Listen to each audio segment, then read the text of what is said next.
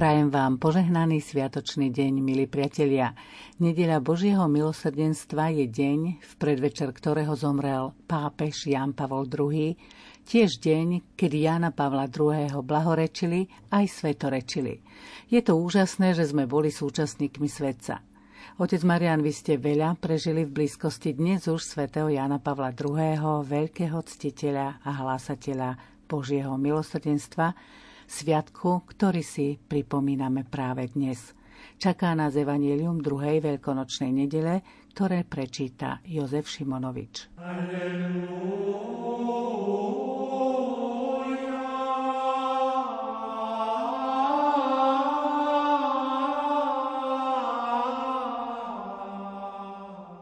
Večer v ten istý prvý deň v týždni, keď boli učeníci zo strachu pred Židmi zhromaždení za zatvorenými dverami, Prišiel Ježiš, stal si doprostred a povedal im, pokoj vám.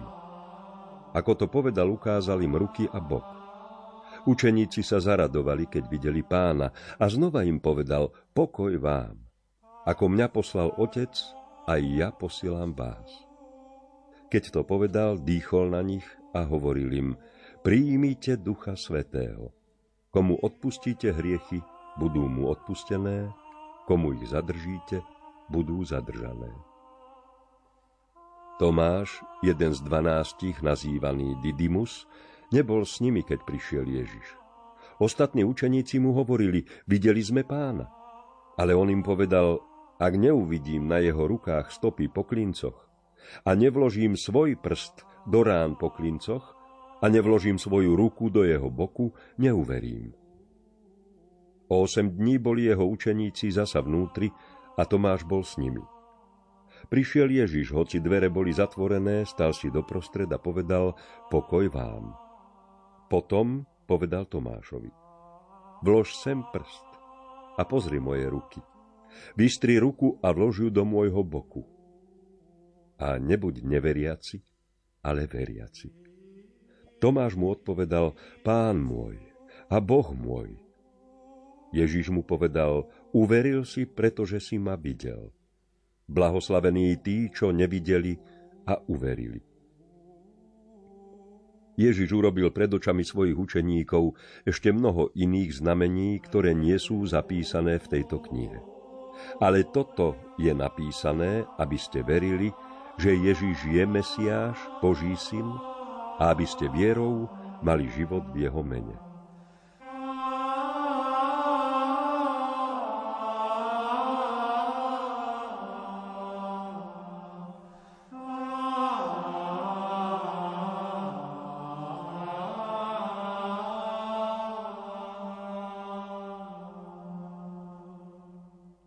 Veľká noc je niečo veľké, mohutné a my nie sme schopní to celé tajomstvo vstrebať za takú krátku chvíľu, preto cirkev predlžila toto veľkonočné obdobie do oktávy, ktorá ale ešte pokračuje až do sviatku na nebo vstúpenia pána a doznieva až pri sviatku zoslania Ducha Svetého. Ale predsa táto udalosť by v našich mysliach a srdciach mala zostať po celý rok. Poďme k Evaníliu, ktoré sme si vypočuli. Čo nám chce povedať táto udalosť neveriaceho Tomáša vôbec Nedeľa Božieho milosrdenstva, otec Marian. Táto nedela je mimoriadne hutná, všetko so všetkým súvisí, jednak e, končí sa oktáva. Evangelium nám hovorí o Tomášovi a jadrom tej Tomášovej skúsenosti je Kristov prebodnutý bok, jeho rany a práve z týchto rán vytriskuje Božie milosrdenstvo, je nedela Božieho milosrdenstva zároveň ako druhá veľkonočná nedela. Na Božie milosrdenstvo zase bola ústredná téma v živote Jána Pavla II. Skúsme teda sklbiť tieto tri veľké udalosti, aby sme to milosrdenstvo mali zakotvené v Tomášovej skúsenosti a nakoniec to praktické prežívanie Božieho milosrdenstva nám ukázal práve pápež Jan Pavol II. Jan v opise Tomášovo stretnutia a najskôr nestretnutia sa s pánom dáva aj veľmi presný rámec. Hovorí večer v ten istý deň v týždni, teda to je v ten prvý deň po sobote, keď sa Ježiš zjavil ráno najskôr Márii Magdaléne, ženám, keď potom Peter a Pavol bežali k hrobu a keď potom sa im zjavil vo večeradle. Stále je to ten istý prvý deň. My sme si ho tak rozvrstvili v rámci e, Evanielii cez e, veľkonočné sviatky a preto je dobre si to uvedomiť, že všetko toto sa deje v jedinom dni. No a potom Jan dáva dôraz aj na to, že to je deň, keď je zhromaždené spoločenstvo. Svoje evanelium už písal obci, ktorá bola ustálená, ktorá sa stretala vždy prvý deň v týždni, teda e, už slávili nedelu popri židovskom šabate. A kladie dôraz, že Ježiš prichádza tam, kde už učeníci sú zhromaždení. Tu vidíme veľmi jasný súvis medzi nedelou a nedelu robí nedelou Sveta Omša, nielen aby sme hodinu venovali Pánu Bohu, ako si to niektorí myslia. Ja som Pán Boh tvoj a teda aspoň hodinu, ale aby sme vytvorili spoločenstvo, my s Pánom Bohom môžeme byť aj cez týždeň a inokedy, ale Predsa je to určitý spoločný čas, na ktorom sme sa dohodli, keď sa celé spoločenstvo veriacich, väčšinou je to farnosť, stretá a tam, kde je okolo skrieseného Krista spoločenstvo jeho učeníkov, teda pokrstených, tam je církev. Jan kladie veľmi dôraz na to, že Ježiš prichádza tam, kde už je zhromaždené spoločenstvo v prvý deň v týždni. No a preto môžeme povedať, že tá udalosť prvého dňa v týždni sa nám stáva v každú nedelu. Tomáš, ktorý nebol prítomný, keď sa Ježiš učeníkom prvýkrát zjavil, neverí, až kým sa nedotkne jeho rán. Prečo Tomáš neuveril učeníkom? Ono to malo viacero významov. Ste tá prirodzená ľudská túžba dotknúť sa, mať bezprostrednú zmyslovú skúsenosť patrí k našej prírodzenosti, lebo všetko, čo vieme, prírodzene sa dozvedáme cez naše zmysly, cez našu skúsenosť, aj pojmy si vytvárame z veci a potom tých pojmov sa dokážeme povzniesť aj do skutočnosti vyšších, než len to, čo sa dá naozaj chytiť do ruky alebo vidieť očami. Ale tu ide hlavne o to, a tam je dôraz jeden z dvanástich, že teda tým sa myslí, on bol súčasťou dvanástich, on tí 12 bez neho by neboli úplní. A 12 mali poslanie hlásať to, čoho sa rukami dotýkali. Čo naše oči videli, čoho sme sa rukami dotýkali, to vám zvestujeme. Ježiša skrieseného. Čiže aby mohol byť učeníkom, lebo Ježiš si vybral priamých svetkov svojho aj života a najmä svojho skriesenia a oni už potom to mali odozdávať a ostatní boli už len tí, ktorí uverili svedectvu. Preto sa voláme všeobecne veriaci. Lebo sme uverili svedectvu o skriesenom Ježišovi. To bolo jadro ohlasovania, bola práve táto pravda. Celé prvé stáročia sa kladol dôraz na to, on stále žije. To bola tá naj prevratnejšia skutočnosť. Že sa potom kladla otázka, kto je to ten on, kde sa narodil, ako žil, to už vyplývalo samo sebou z toho, ale to najpodstatnejšie bolo, že on vstal a žije, teraz je tu medzi nami. No ale to práve bolo dôležité, aby Tomáš sa dotkol, aby mohol patriť medzi tých, ktorí naozaj e, boli bezprostrední svetkovia skrieseného Krista aj hmatateľne. Preto takto túžil potom. A napokon to má aj širší význam, že mohol takto byť plne považovaný za jedného z dvanástich, teda za súčasť dvanástich. U Tomáša vidíme určitý rast viery, ktorý tiež je vlastný ľudskej prírodzenosti. Prvá vec, čo je tu dôležitá, že vstupuje do atmosféry, kde už to bolo cítiť, že sa stretli s Ježišom. Vieme si to predstaviť, aká to musela byť úžasná udalosť, aj bázne, aj obrovské radosti, keď zrazu bol medzi nimi a o pár hodín príde Tomáš to tam bolo celé preniknuté. No a toto je dôležité pre tých, čo hľadajú, aby zakúsili atmosféru církvy. Sú výnimky ľudí, ktorí sa v silnom svetle otvoria pre Boha, ale všeobecne do viery, tej praktickej, ktorá už má aj určité ustálené vonkajšie prejavy, ktoré vyplývajú z kultúry, z tradícií, z ľudskej prírodzenosti, sa vstupuje do spoločenstva viery. Čiže to je prvý krok. Tomáš vstupuje do atmosféry, kde už sa automaticky veria, kde je radosť toho, že Kristus stal. E, druhý krok je, že on e, síce neverí, ale pripúšťa. Nehovorí, že to je nezmysel, to ste si vymysleli, to nie je možné, veď zomrel, bol pochovaný, ale pripúšťa aspoň. Lebo to už je veľmi dôležitý krok. Tí, ktorí vzdorujú a ktorí naozaj zatvrdlivo len na všetky argumenty hľadajú protiargumenty, sa nemôžu dozvedieť nič nové, lebo si stoja iba na tom, čo si oni myslia, že je pravda a čo sa týka viery, tá presahuje naše možnosti. Takže tu vidíme ďalší krok, že pripúšťa a dáva tam určitú podmienku. No a tá podmienka je naozaj každému z nás blízka. My čo chceme uveriť, nejaké tie dôkazy túžime mať. Tomáš si dáva podmienku, že chce dokonca nie len dotknúť sa rán Ježiša, ale aj vložiť ruku do jeho boku. Nezdá sa vám to až trúfale? exegeti zdôrazňujú, že naozaj vložiť ruku dovnútra, čiže nielen dotknúť sa, tam je stupňovanie, ak sa dotknem, ak nevložím dovnútra, či to je veľmi silné, no ale tým zároveň aj zdôraznenie práve tej objektivity, že on je skutočne žije v tele. Znova z nás sa nám to možno také až naturalistické, že chce vložiť do Ježišovho boku ruku, ale vidíme aj v dnešnej dobe, aké je to veľmi aktuálne, ja žasnem, ako sa šíri medzi veriacimi, čo chodia do kostola na sveté príjmanie dokonca, viera v reinkarnáciu. Že sme boli raz to, predtým sme boli to. Tí ľudia o tom rozprávajú ako o samozrejmej veci, hoci práve to, že Ježiš stál v svojom tele a že Tomáš sa dotkol toho jeho boku o týždeň, že naozaj on sa nejak neprevtelil ani neopustil to telo, ale to telo pretvoril, pretože to bolo jeho telo a teraz je aj so svojím osláveným telom a so oslávenými ranami je podstata viery cirkvi a vôbec ponímania človeka biblické, že je stvorenie neopakovateľné a že Boh mu dáva telo ako nielen jeho telo, to, čo zdôrazňujú mnohí aj teológovia, nie ja mám telo ako niečo, čo mám, oblečenie alebo dom, ale ja som telo. To je veľký rozdiel, že to je podstata môjho bytia je aj mať telo. Ja som telo a e, reinkarnácia toto popiera. Raz som mal také, teraz mám iné a potom budem mať, a nie, že ja som toto moje telo. Pozrieme sa teraz na vieru Tomáša, ktorý musel vidieť a tých, ktorí nevidia, uverili a o ktorých Ježiš hovorí, že sú blaženejší. Keby sme to chceli porovnať, tú vieru myslím, je viera tých, ktorí nevideli a uverili väčšia?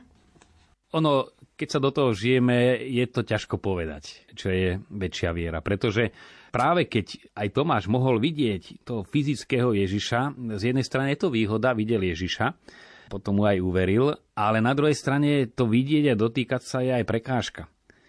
Veď to bol problém apoštolov, to bol problém všetkých, ktorí sa s Ježišom stretali, že ho tak považovali za človeka, práve preto, že sa ho dotýkali, jedli, videli ho spať, videli ho jesť, proste ako jedného spomedzi seba. Veľmi ťažko sa im uverilo, že on je Boh, že on je Mesiáš v inom ponímaní než v ľudskom. Stále si ho predstavovali ako ľudského Mesiáša. Takže to možnosť vidieť je neraz aj na prekážku. A preto aj je tu stále tá dilema, my to, čo prežívame vo viere, si potrebujeme nejako aj zobraziť sochy, obrazy v chráme, rôzne náboženské predmety aj z tých posvetných miest, z Lúr, zo Svetej Zeme, čo si uchopiteľné zobrať, aby to vnútorné nám pripomínalo. Je to v našej prírodzenosti, že mať to aj hmatateľne. A na druhej strane je to neustále riziko pohánstva, aj kresťanského pohánstva v tom zmysle by som povedal, že už sa viac zameriame na tú vec, než na toho, koho nám tá vec zobrazuje, či už samotného Ježiša Krista, alebo e, udalosti z jeho života, že zostaneme na povrchu. No a v tejto nejakej dialektike, v týchto dilemách sa neustále pohybujeme.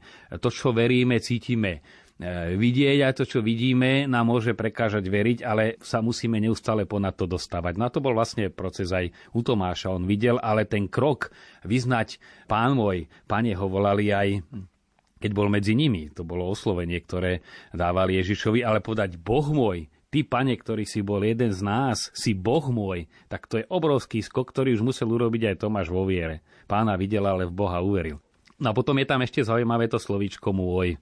Pán môj a Boh môj. A nielen konštatujem, že ty si pán, on je pánom vesmíru, alebo on ten niekde, alebo teraz radšej hovoríme niečo čo si tam je neosobné, ale hovorím môj, pretože tu nielen viera neznamená len konštatovať, že Boh existuje, ale viera znamená vytvoriť si k nemu osobný vzťah. A toto vlastne v tom stručnom význaní viery eh, Tomáš veľmi hutne povedal, že je pán, Kyrios, ten, ktorý žil aj medzi učeníkmi, že on je Boh a že je jeho teda, že má k nemu osobný vzťah.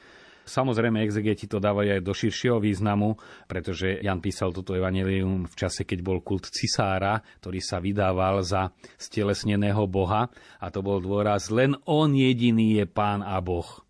E, to bol akcent v prvotnej cirkvi, ktorý znova nebol nejaká momentálna, aktuálna potreba, pretože tí, čo sa vydávajú za Boha a chcú dať človeku to, čo mu môže dať len Boh, máme aj dneska veľké množstvo, nie je to už rímsky cisár, môže to byť talianská banka, alebo iné poisťovne, alebo mnohé, mnohé iné hmatateľné aj štruktúry v cirkvi dokonca, keď pri nich zastaneme, od ktorých čakáme to, čo len Boh zvnútra nám môže dať. Ľudia túžia mať všetko jasné, všetko dokázané. Je to vlastne vrodená túžba po určitej istote, ale Ježiš od nás požaduje vieru. Čo s tým? Je to určitý paradox, ktorý z jednej strany je pochopiteľný, lebo vyplýva z tej vnútornej túžby dotknúť sa, ale urobiť ten krok a skok, ktorý urobil Tomáš, skôr si vyžaduje naozaj spočinúť pred tajomstvom a povedať Pán môj a Boh môj. Na to je aj ťažké. Veľa ťažšie je klačať pred svetostánkom a očami nevidieť nič, ale si uvedomovať len to, že on je tu, než sa e, pustí do rôznych aktivít, alebo to vidím aj v kostoloch sa povie, máme v piatok adoráciu a celú adoráciu spievajú, modlia sa. Čo je pekné, som povedal, to nie je adorácia, to je pobožnosť k oltárnej sviatosti. Adorácia je tiché ponorenie sa. No a preto aj pri tej pobožnosti, keď už iné nie aspoň tých 5 alebo 10 minút by malo byť adorácie, to ostatné je samo o sebe dobré, ale môže to byť unikanie pred adoráciou. Ľudia radšej budú pol hodiny spievať, než 5 minút ticho. To druhé, samotné stretnutie s Ježišom, s učeníkmi sa opäť deje v nedeľu. Nie je to teda o chvíľu, ale až o týždeň, teda na 8. deň. Čo znamená ten 8. deň? 8 znamená zároveň priebežný, ako sme už si neraz hovorili, je to deň prichádzania Božieho kráľovstva. A osobitným spôsobom je to obdobie po Veľkej noci, to je ten 8. deň, aj oktáva a potom aj celé to veľkonočné obdobie je vlastne tým 8. dňom osobitným spôsobom. Je to každá nedela, je to celé obdobie dejín cirkvi, ale svojím mimoriadným spôsobom je to veľkonočné obdobie. Príležitosť stretať sa so skrieseným, pretože cez samotné obrady svätého Trojdňa je to tak nahustené podnetmi, že človek ani to neunesie všetko, aby to domyslel, rozmenil na drobné, ale práve preto postupne sa aj v evaneliách, aj cez týždeň v čítaniach vraciame k tým témam, aby sme to vsali a prejavili v svojom živote. Môžeme si všimnúť, že Ježiš sa Tomášovi nezjavuje individuálne, ale až keď sú všetci spolu vo večeradle. Je to zaujímavý moment, že sa zjavuje práve v spoločenstve, že si niekde nenašiel Tomáša, aby sa mu ukázal sám a jednotlivo. A tiež sme počuli, že si zastal uprostred tohto spoločenstva, ktoré bolo vo večeradle. Znamená to niečo? Ja na to kladie dôraz, čo je veľmi dôležité. To hľadanie Boha isté človek nosí v sebe a niekedy, či už v prírode, alebo má iné miesta, kde sa cíti disponovaný otvárať sa pre Boha ale Boh, ktorý teraz žije hmatateľne a účinne v cirkvi, tak ho plnosti môžeme nájsť v spoločenstve a tí, ktorí prežili aj tú individuálnu hlbokú konverziu, viedla ich do spoločenstva veriacich. A preto aj Tomáš to osobné stretnutie, naozaj hlboké vnútorné, zažíva uprostred spoločenstva veriacich. No a tam je aj súvis medzi tým zastal, stal a stál. Teda on stál z mŕtvych a preto zastal si uprostred nich ako ten, ktorý je nadalej živý a nie je mŕtvy, ktorý spočíval v hrobe, ale ten, ktorý stojí uprostred učeníkov. No a Tomášovi už svoje božstvo dáva najavo tým, že mu číta v srdci. E, nielen, že sa zjavím pred tebou, ale vidím do tvojho vnútra. A potom, čo je také aj pozbudivé, že to, čo by sme mohli nazvať určitou aroganciou človeka, že kladie Bohu podmienky. Mnohí študenti, ak spravím skúšku, potom pôjdem na spoveď. Tak kladu, ako by vydierali pána Boha. Aj Tomáš kladol podmienky, ak len neuvidím a nevložím. A Ježiš to príjma, túto požiadavku. Je tak pokorný, povie, dobre, tak tu som vlož. Čiže ide človeku v ústrety do krajnej možnej miery. No a práve ako sme to už neraz konštatovali, tá ústretovosť do krajnosti je zároveň aj rizikom, že bude nám tak blízky, že ho až nerozpoznáme. Druhá nedela po Veľkej noci je tiež sviatkom Božieho milosrdenstva. Súvisí nejako Božie milosrdenstvo s tým evaníliom, o ktorom hovoríme? Ten súvis je tu veľmi priamy, nielen nejaký symbolický, že v zjavení sestre Faustíne, ktorá sa stala apoštolkou Božieho milosrdenstva, vychádzajú práve z Ježišovho srdca, prebodnutého srdca prúdy milostí, ten známy obraz Božieho milosrdenstva. Ale ako to aj súčasný pápež hovorí, nielen predchádzajúci, ten otvorený Kristov bok, z ktorého krvá voda znamená sviatosti církvy, je zároveň aj otvorenými dverami k Božiemu srdcu. A to, čo je dôležité, zdôrazniť, že milosrdenstvo nie je len nejaká vlastnosť Boha, ale milosrdenstvo je podstata Boha. Keď sa analizuje výraz milosrdenstvo, ja som milosrdenstvo, čiže ja som samo v sebe svojou podstatou milosrdenstvo a tým pádom, keď to patrí k Božej podstate, nemôže iný byť, nie že občas je milosrdný a občas nie je milosrdný. Voda vždy bude mokrá, kým bude vodou a Boh bude vždy milosrdný, lebo je to On, On je milosrdenstvo. A toto je to hlboké tajomstvo, z ktorého vyplýva aj celá zbožnosť, na ktorú nadviazal Jan Pavol II, tá e, úcta k Božiemu milosrdenstvu. Nie je to len nejaká pieta tá, ako som to osobne aj sám dlho cítil, taká možno uprilišnená ľudová zbožnosť, ale to má obrovské tajomstvo, ktoré nezahrania len Bože, ty všetko zachrániš, ale zahrania aj aktivitu. Sme to videli práve na Janovi Pavlovi, že on nasadil obrovskú energiu, aj ľudskú, aj duchovnú, aby ľudstvo pomohol mu k očiste, k návrate k Bohu, hlavne veľké jubileum a dlhá príprava naň ale vidíme, ako postupne e, si uvedomoval, aj keď čokoľvek budeme podnikať, s tým svetom nepohneme, jediné, čo ho zachráni, je Božie milosrdenstvo. A to vidíme také vyzrievanie aj v jeho pontifikáte, že by mohol mať aj určité sklamanie, že toľko som sa ja osobne do toho vložil, obetoval, toľko sa toho organizovalo v cirkvi a efekt nie je neviem aký, tak miesto nejakej rezignácie si čoraz viac uvedomoval tu, len vďaka Božiemu milosrdenstvu, že stále znova berie na seba ten hriech človeka a ho odstraňuje, preto ľudstvo vôbec môže ísť dopredu. Tak ako srdce očistuje organizmus a vďaka tomu žijeme, tak to Božie milosrdenstvo zobrazené Ježišovým srdcom prebodnutým bokom a srdcom, z ktorého vyplývajú milosti, je tu celá podstata. Ľudstvo bez Božieho milosrdenstva by dávno sa samo seba vyničilo, ale že tu je stále ten nejaký obnovný prúd, ktorý zachytáva srdcia nevysvetliteľne. Sociológovia ehm, nemajú na to žiaden vzorec, kde sa zrazu zrodí obnova a pohne sa čosi v ľudstve dopredu. Hovoríme o milosedenstve, ale na druhej strane sa hovorí aj o tom, že Boh je spravodlivý. Nie je to určitý protiklad, alebo kedy je Boh milosrdný a kedy spravodlivý. No to je častý protiklad. Aj e, bola tá aj slovenská zbožnosť často stavaná na tej Božej spravodlivosti.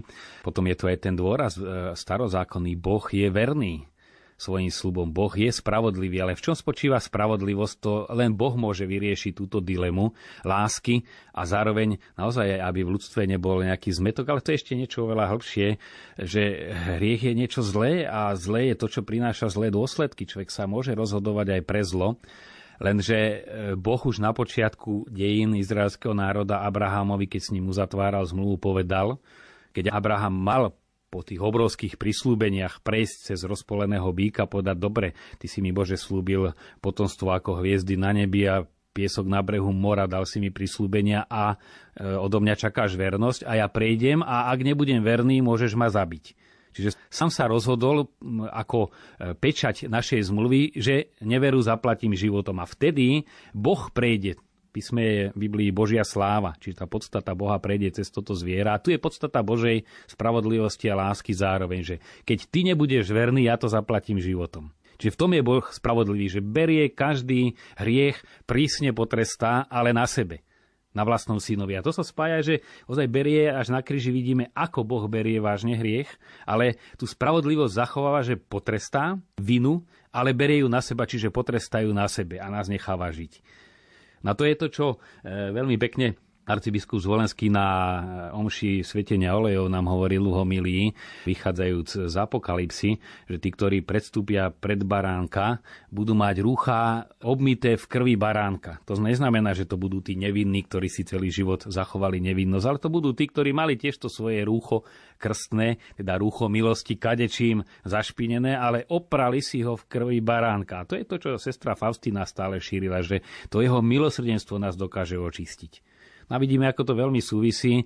Tá skúsenosť Tomáša, prebodnutý bok, to je ten prameň milosrdenstva, to pán môj a boh môj. No a potom e, Jan Pavol II, ktorý bol tým najväčším apoštolom milosrdenstva a naozaj ho aj stelesňoval, aj ukázal to ako cestu pre církev a pre celú spoločnosť na začiatku 3. tisícročia.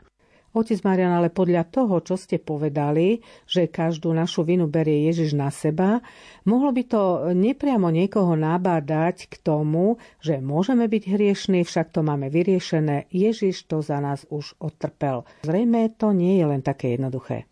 Samozrejme, každú vec treba brať vyváženie. Svetý Augustín povedal, Boh, ktorý ťa stvoril bez teba, nevykúpi ťa bez teba. To je ponuka spásy. A on je ochotný zmývať tú vinu, ale preto aj sa šíri tá úcta k Božiemu milosrdenstvu, aby sme my prosili o to zmytie viny. Lebo Boh je vždy ochotný tú vinu zmyť, ale keď človek sa od neho oddialuje a nie vždy zločinmi najskôr. Najskôr sú to také drobné nevernosti a odkláňania sa od Boha, až to potom vedie väčšinou nie k tým vonkačným zločinom, ale k tak veľkej píche, že človek si myslí, že si sám sebe vystačí a končí to v hrobe, teda v najväčšej tragédii. Tak je tu potrebné aj vzývať milosrdenstvo a naozaj túžba zbaviť sa hriechu, znamená brať ho vážne, cítiť, že je to tak vážne, že Boh kvôli môjmu hriechu zomrel na kríži a preto sa ho túžim zbaviť. Čiže tu nie je nejaký zoznam hriechov a teda áno, nie, pomodlím sa dva oče naše, je to vybavené. Práve pohľad na Božie milosrdenstvo vedie človeka k tomu, aby bral hriech vážne a keď považujem niečo za veľmi veľké zlo a som trochu človekom, tak sa túžim toho zla vyvarovať. V texte Janovho Evanília, o ktorom hovoríme, sa píše aj o odpúšťaní a zadržaní hriechov. Možno ešte pár slov o tých hriechoch, ktoré sa zadržujú, pretože na druhej strane vieme, že je napísané, že aj keby naše hriechy boli ako šarlát, môžu nám byť odpustené. No je to veľmi správne poukázať na túto súvislosť. Hlavne keď ide hriechy tzv. zo slabosti, kde aj keď ich akokoľvek lutujeme, my vieme, že ich skoro isto spravíme a predsa ich lutujeme. To sú e, prejavy našej povahy, kde doraz je prchký, aj keď akokoľvek lutuje konkrétne zareagovanie voči niekomu, vie, že tej prchkosti sa nezbaví alebo zmyselnosť, ktorú máme vpísanú do svojej ľudskej prírodzenosti. A keď človek lutuje konkrétny krok, ale z tej prírodzenosti nevylezieme. A tu mnohí majú problém, teda, že nakoľko to ozaj lutujem a nakoľko sa spolieham na Božie milosrdenstvo opovážlivo a rúham sa proti Duchu Svetému, Katechizmus e, hovorí len veľmi krátko a stručne týmito slovami. Božie milosrdenstvo nemá hraníc. Čiže z Božej strany nie je žiaden hriech problémom. Ale kto vedome a dobrovoľne odmieta prijať lútosťou Božie milosrdenstvo, odmieta odpustenie svojich hriechov a spásu, ktorú mu ponúka Duch Svety. Čiže tým, že odmieta lútosť nad riechmi a túžbu zbaviť sa ich, odmieta samotnú spás, ktorá je ponukou Ducha Svetého. Čiže týmto odmieta aj Ducha Svetého. Je to hriech proti Duchu Svetému a posvetiteľi, že odmieta ponuku spásy. Svojim rozhodnutím. Svojim rozhodnutím. Tam je dôraz vedome a dobrovoľne. Odmieta. Takáto zatvrdlivosť môže priviesť ku skutočnej nekajúcnosti a do väčšného zatratenia. Takže nie je slabosti. E, tu je stále tá dilema, my potrebujeme a musíme brať vážne aj svoje drobné chyby, ale to je ako kráčanie, keď tú nohu, čo je pozadu, stále dávame dopredu, vďaka čomu vlastne kráčame, tak aj tá lútosť nad tými hriechami, ktoré sa nám opakujú a najradšej by sme boli bez nich, vlastne nás posúvajú dopredu. Ale ako náhle ich začneme brať na ľahkú váhu, tak nás prestanú posúvať dopredu a vedú k postupnej zatvrdlivosti. Málo kto sa z horlivého kresenia stal v jednej minúte zatvrdlivým. Nechcem povedať ani ateistom, lebo k ateizmu vedú niekedy aj sklamania a zlomy, to je veľmi zložitá vec, ale ten, ktorý vedome a dobrovoľne čelí Božej ponuke, odmietajú a rozhoduje sa pre zlo. Domosko mal veľa snov, že to zlo je ako taký zaujímavý prúd alebo naklonená rovina, ktorá sa stále viac zvažuje a naberá človek na rýchlosti a nevie zastaviť.